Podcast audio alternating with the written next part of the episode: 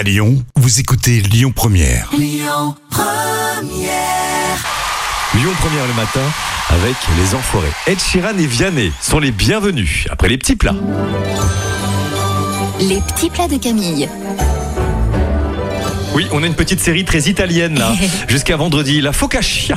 Oui, dans Ça c'est une- comme ça, hein Non, la focaccia, mais Ah, bon, c'est pas grave. focaccia. Dans une terrine, vous allez faire un puits avec de la farine, diluer de la levure dans de l'eau tiède et la verser dans le puits. On ajoute l'huile d'olive, on met le sel sur la farine, mais attention, pas dans l'eau.